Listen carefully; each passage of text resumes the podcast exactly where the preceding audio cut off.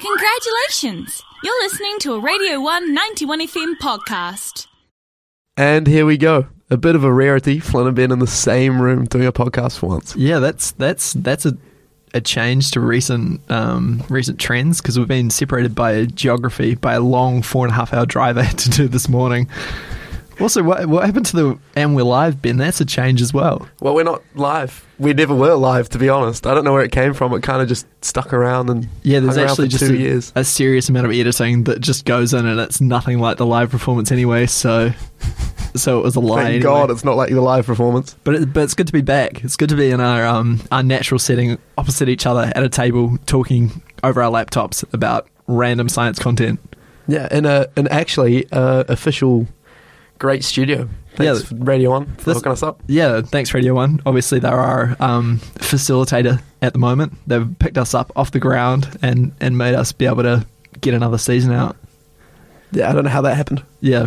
It's also nice because we referred to our bedrooms as a studio for the last, 2.5 years, when it was really just us squeezed up on a couch talking into, random mics that we had lying around. So it's good. It's good to be back. Good to be professional. Yeah. What is it? Season 3. Season 3. Coming at you. Yeah. We had a good episode last week, if you caught it, with Miles Lamar from the Marine Science Department. Ben had a chat with him. It was great. Listen to that if you haven't already. But this week we're going back to our normal content, our usual layout. With an addition. A surprise addition, so stay tuned. Yeah. I'm going to gaslight you a little bit, not tell you what it is. So we're gonna start with science news as per. I think so. And I think you had something you wanted to talk about first, Flynn. I'll go at the end. It's a bit more on the climate. I'll let you cut into it because you got some more positive news than the positive news than my negative climate news. Well, there's been a lot of stuff happening on Mars at the moment, other planet in the solar system. That's exciting. So obviously they had the new rover land there. And they've managed to create oxygen for the first time on the planet as well, the Martian planet. That's like Matt Damon's The Martian. That's awesome. Yeah, it's coming into reality now. Yeah, from the pages into real life. How did they do it? I don't have a clue. It's all above rocket science, mate. It's all rocket science. yeah. They managed to synthesize O2 somehow. Yeah, and that's just with Wall-E, the robot just up there.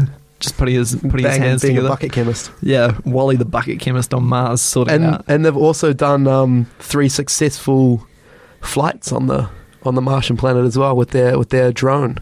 I did see that. They were very impressed because there's obviously very little atmosphere there. So how do you fly on a planet where there's no atmosphere? They did it. They did it. I don't know how. But Flynn, recent development, the 4th test failed. So they're not sure what's happened. Something's gone awry. Yeah. And there could be trouble in paradise. You hate that. It's like when you type in a code or whatever, and there's a big... If you ever used R Studio, you used R Studio, Ben? Of course, I've used R Studio. The bane of my undergrad degree. And you get to the end of the code and you press enter and it just tells you that it's not working. There's an error. There's an error somewhere. It's deep within all the working that you did, and you just have to start again and work out what you did wrong. Poor... I feel for them. I've been there. Yeah, and you can't do anything to fix it because it's just so far away. Yeah. And there's also a bit of a delay in the signal getting here. So yeah, no, that's true. They're 4 or 7 minutes behind. Yeah. So you're waiting to get something back and you're sitting there twiddling your thumbs nervously. It's a lot of money on the line. Yeah, no. Space is a lot of money. I can imagine. Well, that's exciting though. I love space news. Space news is, it's positive because, at the end of the day, it's exploration of off the planet, sort of into the stars. It's exciting. It's the frontier. Exactly. And more of a somber one, we talked a lot about the Amazon rainforest last year, especially in relation to their fires, the cut-slash method that the farmers were using to cut it all down. Especially at the start of 2020, we were talking about that also to go along with Australia were having their bushfires, and it sort of all was happening at the same time, really. And yeah, so what have you got to give us a bit of... Well, actually... The Amazon basin is no longer taking CO2 out of the atmosphere now. It's become an emitter. And man, is it a serious emitter. Yeah. Oh, God. There's so much carbon stored up in that thing. So between 2010 and 2019, the Amazon basin absorbed 13.9 billion tons of CO2, which is a fair amount. But unfortunately, during that time, it emitted 16.6. God. So it's extra 3 billion tons on top of what it took. So it's pretty much emitted 3 billion tons. It's those stats where you're like, oh man, we've really like effed up the planet. We've really screwed up here. Yeah, and this is the more concerning stat, I think, that really puts it in perspective, is that one of the studies that was conducted showed that deforestation through cut and slash, which is where you cut down some bush and then light it all on fire and let the fire run, increased fourfold compared to previous years. 1 million hectares was cut down, which is 2.5 million acres, and that increased to 3.9 million hectares, which is 9.5 million acres, which is roughly the size of the Netherlands. So a whole country. That's incredible. Was made, pretty much. Yeah. Was created from forest. If anyone listening is interested in this, we did, especially earlier seasons, we talked on slash and burn methods, agricultural farming, deforestation, and soil as well, and how it's the worst soil in the world to be farming on. It's good for like one generation of farming, and then the actual soil. Yeah, we got a whole catalog. We got a whole podcast on these things. But yeah, so you can go back and listen to that. But It's good to hear an update, or even if it's a bad update on the Amazon rainforest. And it doesn't help that I can see why they've done it, but the Brazilian government, well, the Brazilian people elected quite a far right government who is very for the expansion of industry and things like that. Yeah. Which I can see why, because they're a developing nation, but it still sucks to watch and be third party to. Yeah, I mean, yeah. In a brighter note, Flynn. Humans are currently using 173% of the world's total biocapacity. So we're almost living at 2 times the Earth's sustainable resource collection. Wow, that's incredible. That's awesome. Well, that's really a brighter note. Yeah, it's all around the consumerism and it's super hard to change it all, but because it's the way everything's set up. But yeah, it's still good to take notice of and be like, hey, maybe I don't need that new pair of shoes or.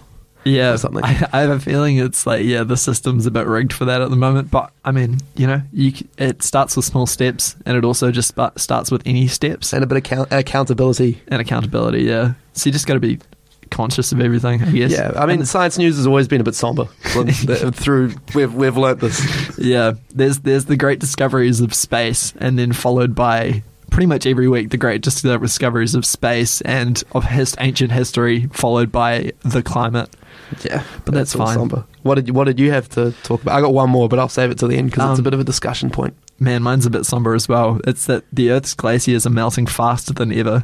So scientists using 3D satellite measurements, they found that glaciers are losing 31% more snow and ice per year than they did 15 years earlier. And they did this by using 20 years of recently declassified satellite data. So they just got a hunk of data so that they could finally model all this stuff up. Who declassified that data?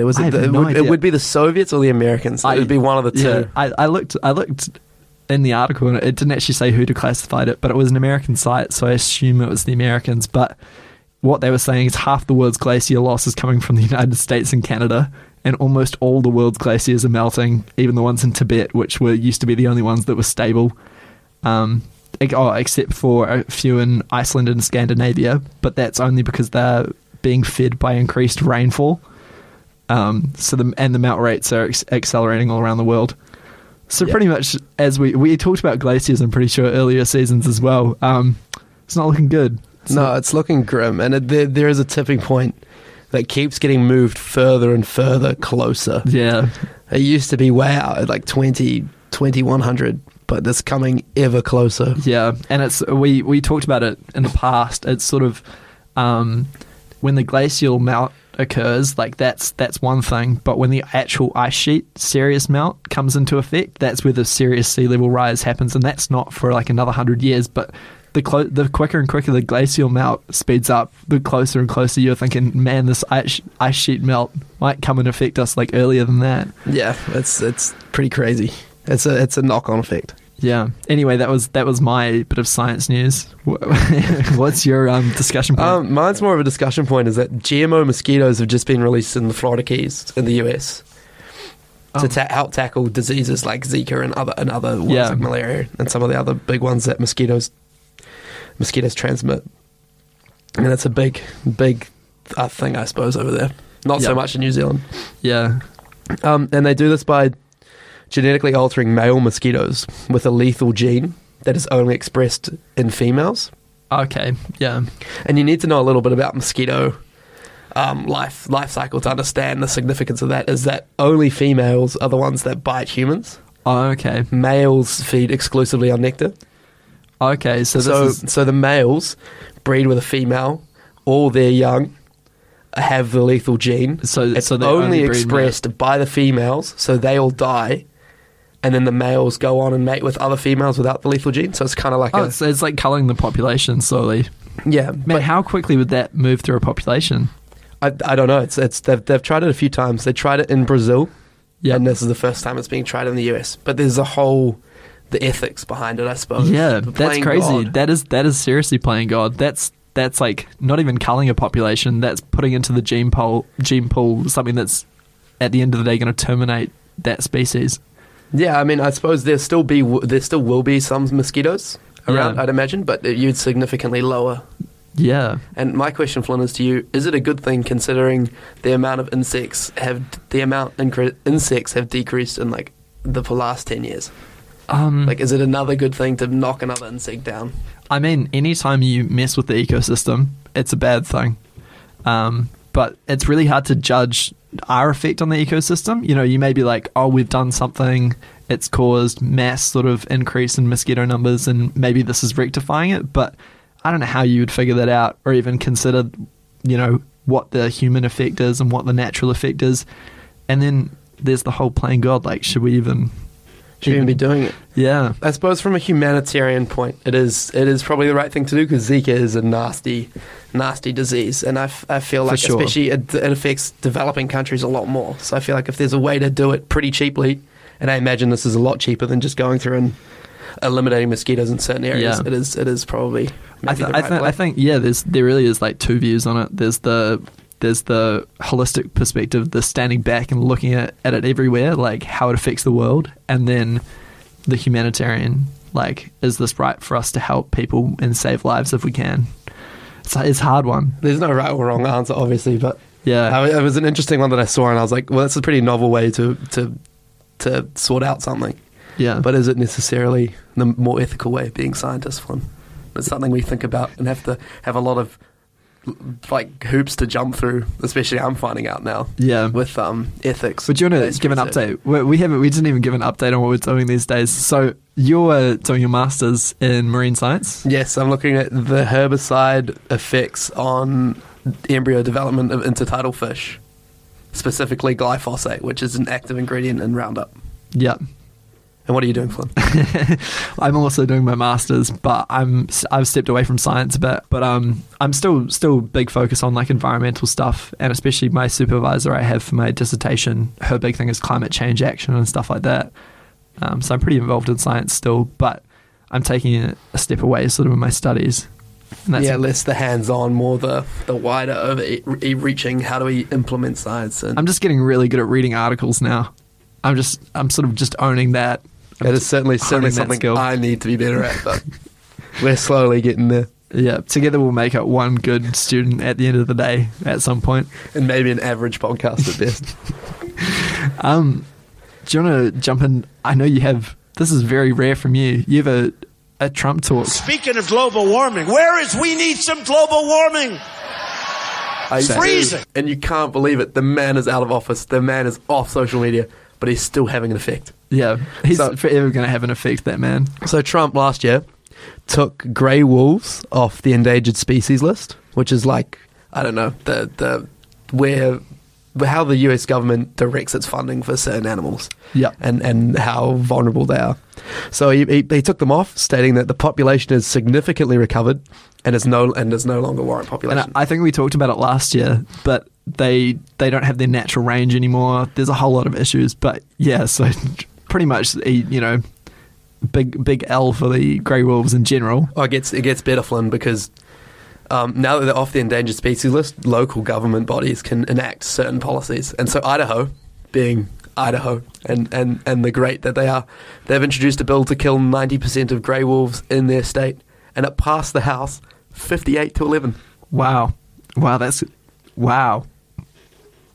Wow. And the funny thing is, the US government has spent millions of dollars in the past 5 years trying to rehabilitate the species back to like a sustainable level. Yeah. And they're just going to undo it. I know. It is actually incredible. Pissing away money, pretty much. Oh. Pissing into the wind, if you will. Yeah. Oh, incredible. Incredible. So that's the Don's knock-on effects. He's gone, but not forgotten. Yeah. No, never forgotten. But yeah, I think that leads well into our new segment, actually, which is replacing Trump talk. So I don't know if you were aware there was an election last year. No, I certainly was. Yeah. I watched it with keen interest. And our man, the Griezmann, unfortunately went down. Took an L. Yeah, big L. And the man from the bunker, the man who had been hiding in his bunker all year, he took the W. His name's Biden, Joe Biden. Sleepy Joe Biden. So we're having Biden bunker, storage from the bunker, just some news coming out of the bunker. Anything that he can type on his wireless to us, direct and straight to us. So Biden. So the first thing I have to say on the Biden bunker is the story that Biden pledges US will cut climate change pollution at least in half by 2030. That is a huge promise. It's a huge target. And I think it's the absolute antithesis of the Don, of what he's been aiming to do. So man, that's a huge target. I will be watching Biden closely now to see what he does to achieve that, because that is so ambitious. Yeah, so he pledged that the US would cut its output of climate change carbon gases at least 50% below 2005 levels. So at least it's not 1998 levels, but 2005 levels by the end of the decade. So like we're already 1 year into the decade as well, which is incredible. And the goal ranges from a minimum of 50% up to a maximum of 52%, so that's pretty generous. In 2019, the US emitted 6.5 billion metric tons of carbon, which is down 13% from 2005 levels. So they've gone some way. They've started, but 50% is incredible. Almost. I'm willing to bet my bottom dollar that's unachievable. Yeah, but it's a target at least. I mean, considering Idaho is just reversing some environmental bills, I think. And I think the big problem is that America's a federation of states. You know, like all the states have their own individual policies and governments, and it's so hard to like have a shared goal like that. Like you can try really hard from like the national level to force it down, but just the way that they're structured with states, I just don't know how that's possible. I mean, I like where his head's at and his thinking's at, but like maybe 20% is more achievable. Like it's a good goal. Yeah, it's a great goal. But realistically, I don't think it's very achievable. Yeah, I think it would be a good goal, but they've definitely called it a target and a pledge. Like just the wording seems very... like very fairy? Yeah. But anyway, like good intentions, yeah, almost. But anyway, like my second and only other thing for Biden bunker is that his administration is proposing to phase out the greenhouse gases used in refrigerators.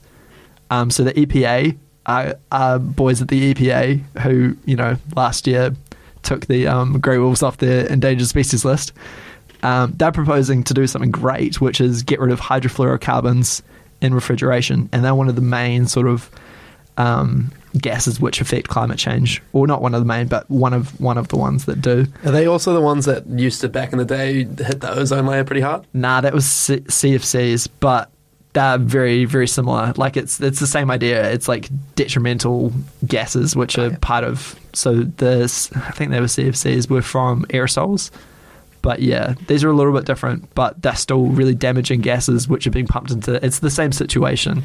And it's like the same action, hopefully. The new rule is intended to decrease the US production and use of gases by 85% over the next 15 years. So pretty much like phasing it out, which is great. I mean, to give the Don a bit of credit, it was part of a bill that he signed in Congress in December, which was part of the pandemic relief. But like... It was signed after he lost the election, so I don't know how much say he really had. And it was also part of the pandemic relief, and God knows what that man read when he signed off any of his bills. I think it was just pictograms. But anyway, I'll give him some credit. The Don signed that bill, and this new legislation is from the Biden administration, but it's building on that bill originally. So give the man some credit. but not a lot. Not a lot.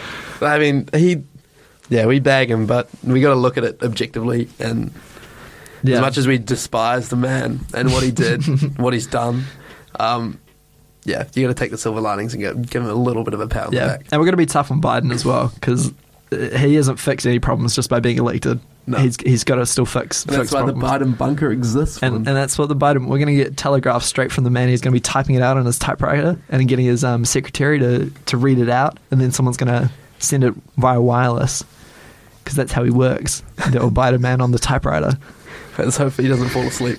Yeah. Anyway, I think that's enough of the formalities. I reckon it's time to jump into a topic, Ben. What have you got for us today? Well, I thought it was super topical, considering there were lots of phrases about, 2020, the worst year in history, like, worst year to be alive, like, lockdown, like, sucked, like... Yeah, it was pretty bad generally, I reckon. I saw a lot of people hitting that out in the social media space. Especially in the headlines, like, lots of headlines were like, worst year ever, blah, blah, blah. But I thought, being a good scientist, is there any credibility to that claim? And it turns out there's a much worse year. There is a much worse year to be alive. I've always thought that, life's got better. So even if we had a crap year, 2020, it's still going to be better than some year. But I'm sure you've found an absolute stinker. This, Flynn, is a humdinger year. 5:36.80, not the time you want to be alive. No. Not the time you want to be alive. It's a good time for dinner, though, 5:36.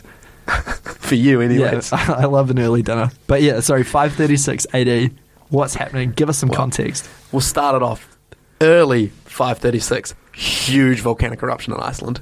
Huge volcanic eruption. One of the big ones that covers the cloud, the sky with covered the whole of the northern hemisphere in ash. Nice. That's a great start to the year. So it puts Europe, Middle East, and parts of Asia into pretty much permanent haze for most of the year. Man. And they complain about that big smog back in the day in London for 4 days. Yeah, but this is the whole sun. This is everything, just haze for the whole... How long was it for? Oh, pretty much the whole year. The whole year. Incredible. So, and this, of course, despite looking airy and ghostly, it caused temperatures to drop, crops to fail, and quite a lot of people died as a result. Man. So a Byzantine historian wrote, "The sun gave forth its light without brightness, like the moon, during the whole year." Oh, man. And, there's not much science back then. Yeah, and so it must have been noticeable. And no one's reporting you, giving you that information from up in Iceland. Oh, yeah, we just saw this huge, volcano blow its top. You're just the world is ending. God hates us. God's just put a blanket on top of the earth and just left it there. Yeah, so and it was kind of like a bit of a freezer, because the northern hemisphere dropped its average summer temperature from 1.7 to 2.8 degrees Celsius, colder than normal. Jeez, 2.8, that's 3 degrees. That's Dunedin on a warm winter's day difference in temperature. And you might ask, well, how the hell did they get that specific number? And that's they discovered it by examining tree rings. Ah, It's all the art of tree rings, apparently. You can see quite a lot climate change. They're one of the great... history tellers of sort of climate events. It's that and isotopes in the ice are the two real dead ringers for what the hell happened. You go to the trees and you go to the ice and see what the hell happened. And I got another quote from a man who's got quite a cool name, Michael the Syrian, a Byzantine scribe. He quoted, "The sun became dark and its darkness lasted for 18 months. Each day it shone for about 4 hours and still it was only a feeble shadow." Man. So and this became termed the late antique Little Ice Age. Whoa. So it did have lasting effects for the rest of the century, and it was... I can imagine. It was a bit of a bugger. Oh, it's a huge bugger. So that was that's just the start of this worst year. Oh, yeah. Yeah, so, I mean, you've obviously got the volcanic eruption, and then a whole lot of other stuff happened because of it. Because of that, yeah. So the darkness, obviously, and temperature drop led to widespread famine as crops failed. Yeah. Understandably. So it sparked a global famine. The drop in temperature, along with weak and limited light, are responsible for that. As you can imagine, the plants wouldn't be very happy. Yeah, they like light even more than we like light. We like hitting the beach on a summer's day, but the plants like surviving each day with photosynthesis. So I can imagine they were pretty pissed off when the volcano ruined that. No good. And Ireland had a a scarily named famine that they called it. They called it bread failure. Oh, that's a very scary name for a famine. And it sounds like a very technical name. I think that's pre-science. I like that from Ireland. That's good. Straight and simple. So obviously one of the big centres, the Byzantine Empire at the time. Yep. Constantinople before Constantinople. It's just the the Eastern Roman Empire, for those who are a bit confused. Yeah. They haven't done their undergrad history or high school history. It's just the continuation of Rome, but slightly in the east. So they are crippled by famine. They also had a bit of a plague, Flynn. Ah, well, that goes well with famine. It's a great pairing. It does, and it was a bit of a. It's a cousin to the bubonic plague, but not the bubonic plague. Yeah, and unfortunately, the emperor at the time, Justinian. Unfortunately, the plague's not named after him. Oh, the Plague of Justinian. Man, that's rough. Could we just name the COVID after Trump and just call it the Trump virus? The Trump virus. Oh, wait, no, he's already been busy labeling it. Let's forget that one. I don't like what he does. Justinian, so the Justinian plague. Yeah, the Plague of Justinian. Justinian. And it began with a sore on the palm of the hand and progressed until the afflicted could no longer move due to pain. So it's quite an awful disease. Yeah, plague. The bubonic plague was sounded severe and horrible, and I can imagine this is, no good. And chroniclers at the time described the stench of dead bodies in Constantinople as unbearable. Oh. So Justinian, being the good emperor he was, ordered the bodies removed, and of course that exposed more of the population to the actual disease. Yeah. All the people who picked up the bodies were like, oh God, now I have the plague. Yeah. Oh, what? Damn. And I think that Flynn was maybe the key reason why it was named. Yeah. After his real great idea. So it's estimated that 50 million people died from the Plague of Justinian. Oh, man. And he also did a great thing, which is, there's a plague in the neighbouring towns. Let's go raiding. Let's go take some land. Oh, no. So, of course, that when you're marching armies around and there's a lot of human contact, you're obviously going to spread the plague a lot faster. Yeah. I actually take it back. That's 100% fair. It was named after Justinian. He deserved every cent of that from the sounds. That's what I'd never heard of him actually, and that's like one of the key things that his name continues on. He's immortal, Flynn, which is what most emperors want, I suppose. He's been immortalized in one of the worst plagues in the worst year ever. Yeah. So we'll head east some more, Flynn. It doesn't stop. It doesn't stop in China. And Mesopotamia, along with, they reported strange weather events, Flynn. Yeah. And these weather events were strange. It rained dust. Would that be like the ash or silica raining down with the... They don't really know, but it was said you could scoop it by the handful. So there was a lot of it. Man, that's crazy. Yeah. So a chronicler for the Nancy in the 6th century reported a yellow ash-like substance falling from the sky. Oh. And the chroniclers of the Southern dynasties reported a rare summer event with frost in midsummer and snow in August. God, man, that's a terrible year to plan a party, man. It's so much worse than COVID. You plan an event and then all this yellow frost, yellow snow starts raining down. Yeah, so obviously it's all tough. The crops died, all the wine died, everything died. So they went into a famine as well. God. So they lost in China about 70 to 80% of their population, their local population. That's crazy. That is a ridiculous amount of people. Yeah. What was the Black Plague? The Black Plague was like, off the top of my head, that was quite a significant amount. I think it was like 1 in 4. It's not 80%. That's 70 to 80%. That's crazy. That's a lot. You'd have a lot of ghost cities and... Yeah. It's a ridiculous amount. Man. And we're focused a lot on the air quote, Western world. Yeah. So we'll swing it back to the Peruvian Moche civilization out in Central America. Oh, yeah. They weren't classed this year as their best either, unfortunately. The class of, 536? Yeah, not very good. At all. Worst graduating class ever. So a bit of context for the Moche civilization. I don't know how to pronounce it. It's M-O-C-H-E if you want to go read up on them. They were avid fishermen, Flynn. They loved fish. And they were developers of like a really advanced agricultural system as well. So they had like irrigation lines and things like that they used to sort their crops out. And unfortunately, Flynn, in 536, there was a unusually strong El Nino event. Ah, unsurprising with the other weather events going on. So that caused the water to rise in their neck of the woods drastically. And you know what that did, Flynn?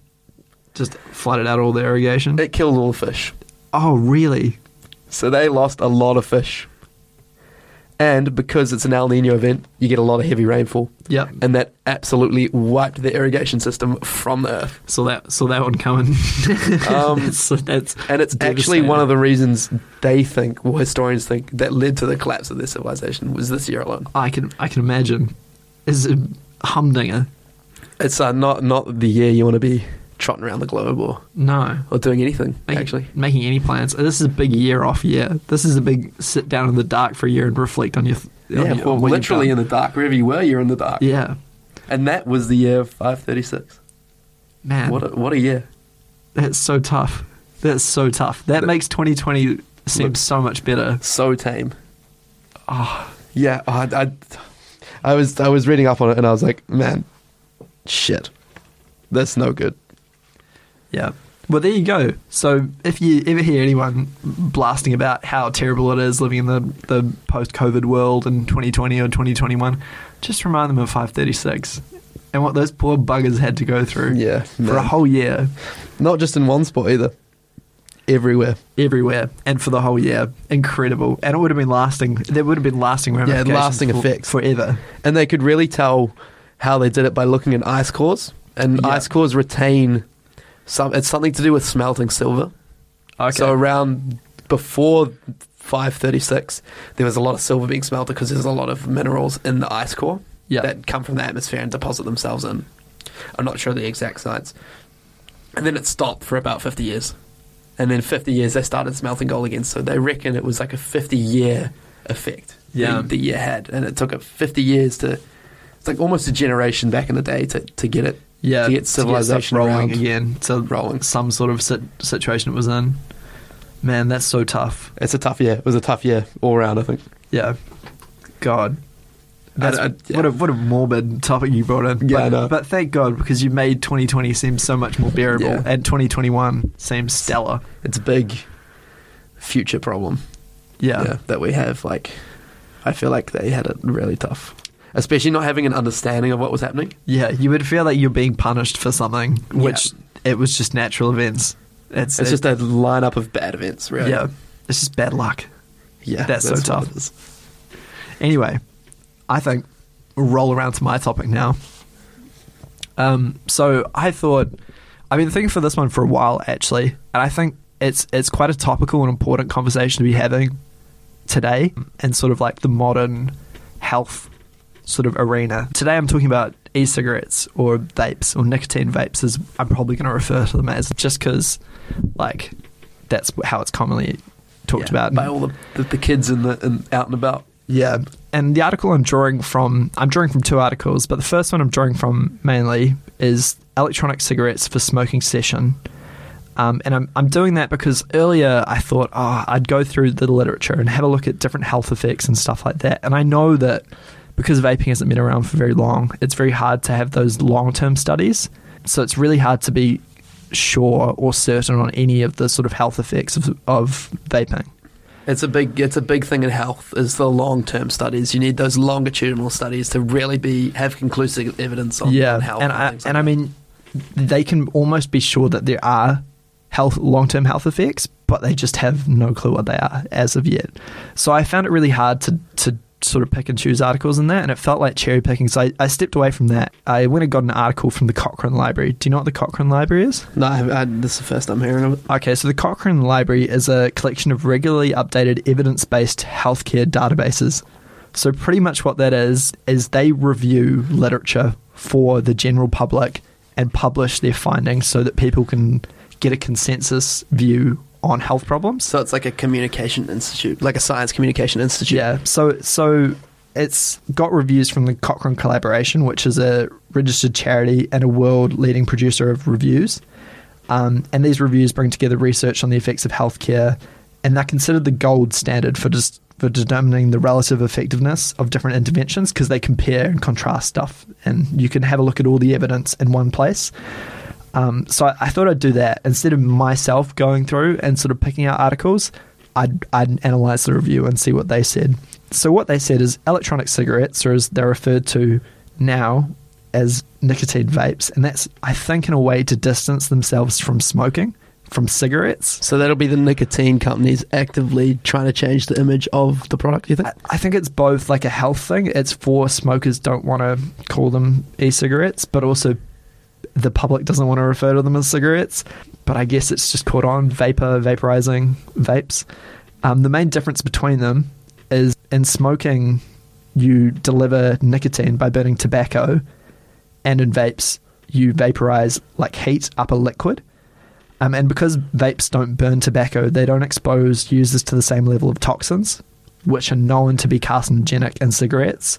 So that means it's a really popular alternative to, and a great way to, in the article called, it says cessation of smoking, which is just stopping smoking. So it's a great alternative and way to quit smoking.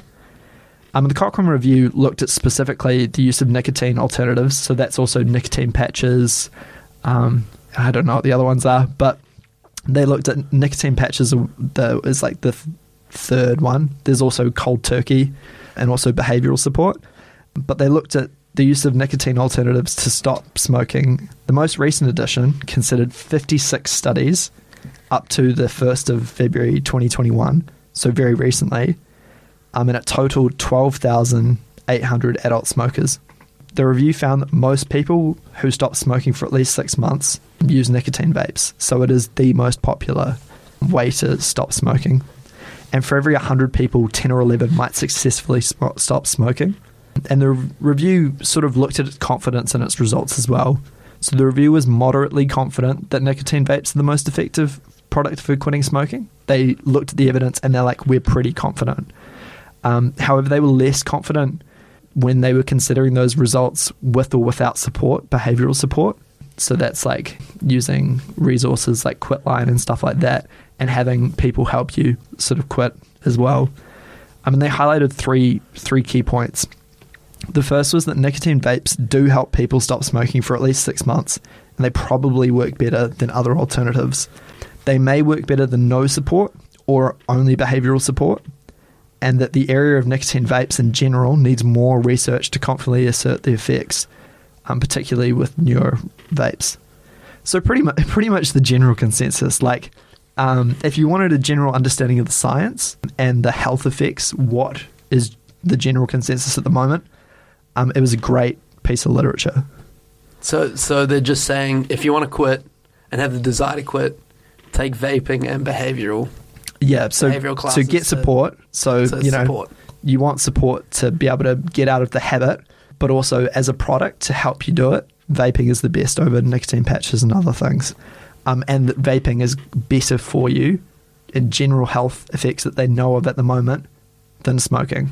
I suppose that's the big crux, know of at the moment, because obviously cigarettes have been around for ages, and they've had a lot of longitudinal studies done on them. But yeah, well, there's been people dying of, you know, lung cancers in their 50s from when they were smoking in their 20s for like almost 200 years, sort of thing, and that's evidence that you can't admit. Like, it's clear evidence that there's smoking related long-term health issues. And vaping's so new that we haven't had time to see those effects from those kids or adults coming through to the later stages of their life who did abuse vapes or... Yeah.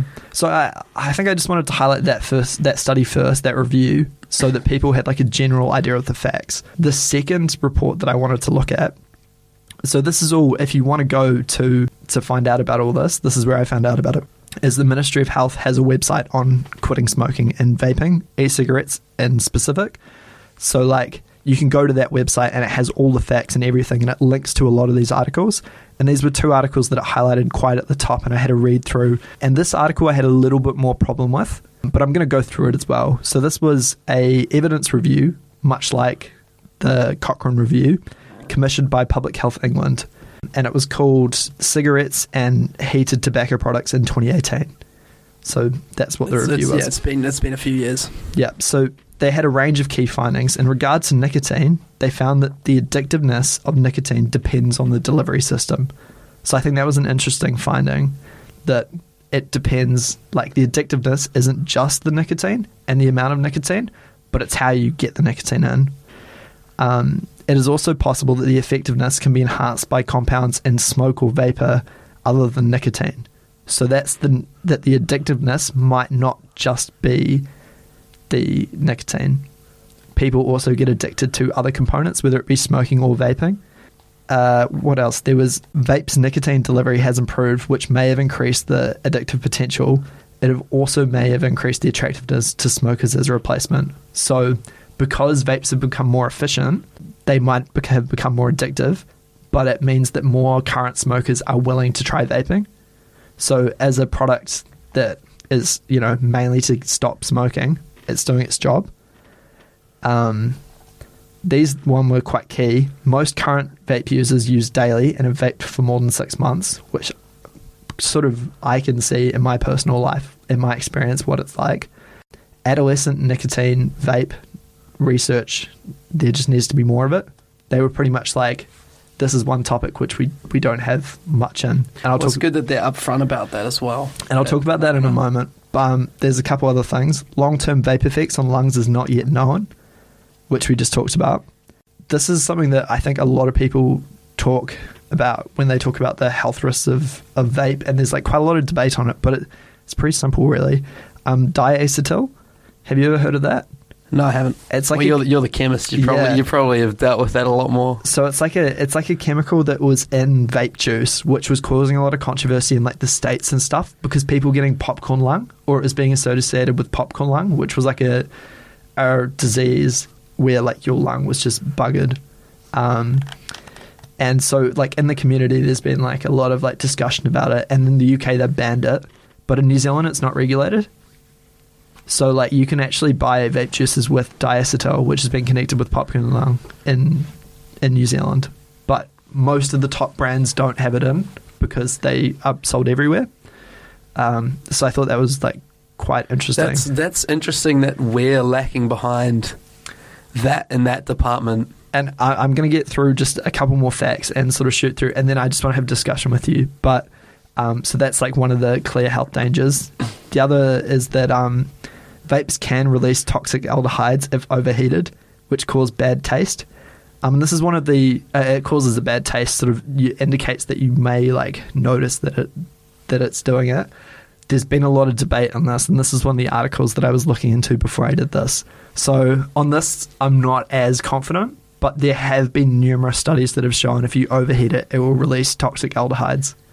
So it's a bad chemical that you don't want in your body. The other thing that they said is that there are many misperceptions about nicotine in the community, and that most smokers have poor nicotine knowledge.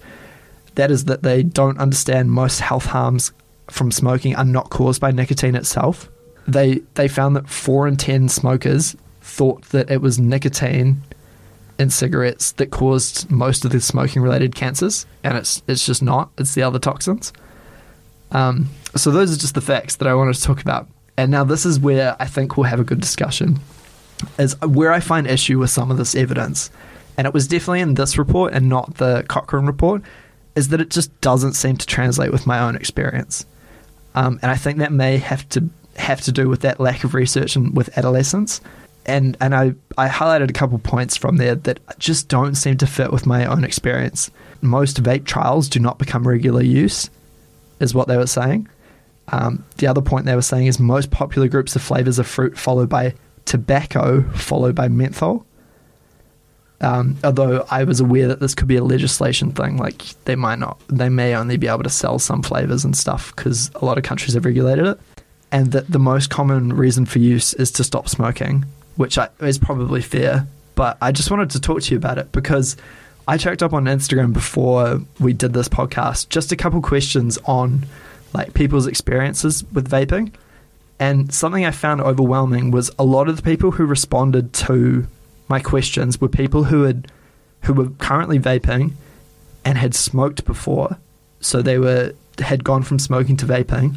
But when I asked a question, so they all answered different responses on all the questions, but the final question I asked was, do you know people who currently vape with nicotine vapes but who have never smoked before? And I had 100% answer rate of yes, which just doesn't, and it's something that I see in my like own experience, which just doesn't seem to translate to the literature views. Like, what do you think of that?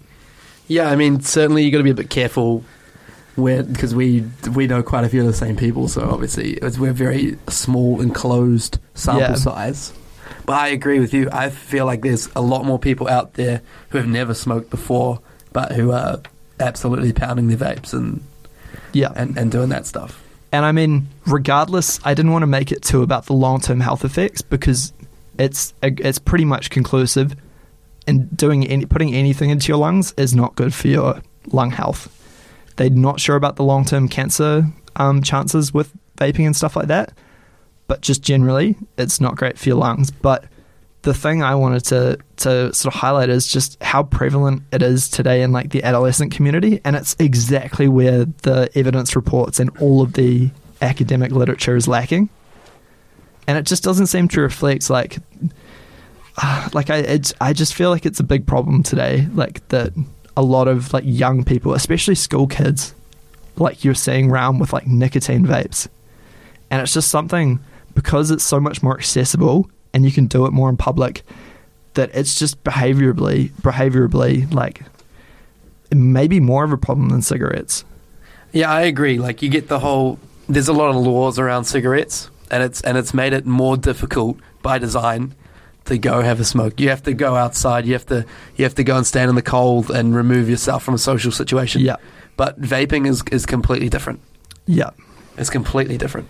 And I mean, obviously, in its role as quitting smoking, it's important that it's accessible, but I think by not putting any laws in, it's just you're really creating an opportunity for like harm to be done on like younger people or people who don't understand the health effects of it, even that they're, you know, compromising their health straight up by putting anything into their lungs. And like if you're 12 or like 13, 14, 15, you're not considering your long-term health. No, you're not thinking like that. We're not designed to think like that when we're I know that it's an 18 plus product, but in my experience that has not limited like vape use for adolescent kids or like children even. And also the other thing being is that when children, even if they had to smoke, if you were like 15 and you got your hands on a cigarette somehow, even though it's regulated 18 plus, you would have to take yourself away from a social environment to be able to smoke it. Like, you can vape anywhere. And there's none of that lasting smell, that lingering smell. Like, you know if someone's had a cigarette around you. Yeah. 100%. But you don't necessarily know if someone's had a vape around you. So you don't get that same sort of stigma, I suppose. And the other thing that I found when I was, like, just casting a couple questions out onto Instagram was that a lot of people who answered had been smokers and started vaping and could accurately like tell me the amount that they were smoking beforehand. Very few people could tell me how much they were vaping. They pretty much all said daily or weekly, but because you can't contextualize it in how much you have to buy, no one was saying I buy this amount of vape juice per month or week, or no one was saying that, but people could quantify how many cigarettes they were having. And I know they're not translatable at all because cigarettes are much more damning on your health, but it's just crazy that especially I think the reason a lot of people don't say they vape or are currently vaping, and people who were non-smokers, is because they can't quantify how much they're actually having. You know, if you're saying, I just have it on a night out, or I just do it then, or just do it whenever, like, it's really hard to quantify how much vape have you done, like, how much vaping have you actually done? Yeah, how much, yeah. And it's very, with cigarettes, you can say, I've had like a pack a day or half a pack a day. Exactly. And even though they're not fully comparable, you are able to quantify how much you're doing it and your usage. And I think that maybe that in literature is just underrepresented for vaping. I don't know. Just it's certainly a weird one, eh? Because especially we sit a lot around, well, me and Flynn hang out in the uni environment. There's every, I reckon, 2 and 3 people has a vape. It's, yeah, it's so prevalent. Someone responded, everyone I know has a vape, and when I cast the questions out, and someone also responded, when I said, how often do you vape? They said, all the time, the whole day. And it's just, you know, it's responses like that which go, you go, wow, like I feel like vaping's underrepresented. Yeah.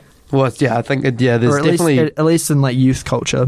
Yeah, I think it definitely needs... There's definitely a gap in the literature then that needs to be looked into significantly, because I feel like that's our generation that's going to have the long-term effects of it, because we've been probably doing it the longest when it comes to... Exactly. And probably, I dare say, the most intensive as well. Yeah, yeah. And, yeah, so, I mean, I didn't want to tackle this too hard, because I know for a lot of people who are quitting smoking... Like, vaping is the better option, and it is the best option, and quitting smoking is really hard. But I just feel that there's a really big portion of society which is becoming more prevalent of non-smokers who have started vaping. And it's just whether on, like, what are the scientific, like, studies saying about that? What are the health effects? And the answer is we don't know, but also it looks like in the studies, the actual prevalence of this portion of society is not really represented. It's just interesting. I'm really interested by it. Yeah, and it's something you've talked about a bit with me before in the past. And it's weird that there's that gap. So it's definitely something we will keep an eye on and try and report back to you guys when we find out stuff, because it is... Yeah, and I think at the end of the day, this sort of information and these sort of studies only come out over time. And because vaping's prevalence has only really been... a big thing in the last 10 years. It's so early on. It's so early on that you can't really make a call about anything. But exactly, as stuff comes out, it's just you want to be informed. Which is why we do the whole podcast, Flynn. Exactly. It's not necessarily for you guys, but more for ourselves, was the original idea, and it's kind of spanned. Yeah. Yeah. Anyway. But it's bloody good to be back, Flynn. I'm happy that it's continued and that we've been fished from the brink of... Yeah, we were retirement. We were really left just sort of floundering, being like, oh, well, I guess that's the end of the podcast. Like, what are we going to do? Like, we're in different cities, blah, blah, blah. And then the awesome crew of Radio One just facilitated everything, just giving us the deadlines, telling us what to do, and just be there and just do it. Kind of mummying us in a weird way. But we need that. We just need it done. We definitely need it. Oh, well, guys, that's it for the podcast, I think. So thank you very much for tuning in, and we'll... see you next time. Stay safe out there. That was a Radio 191 FM podcast. Find more at r1.co.nz.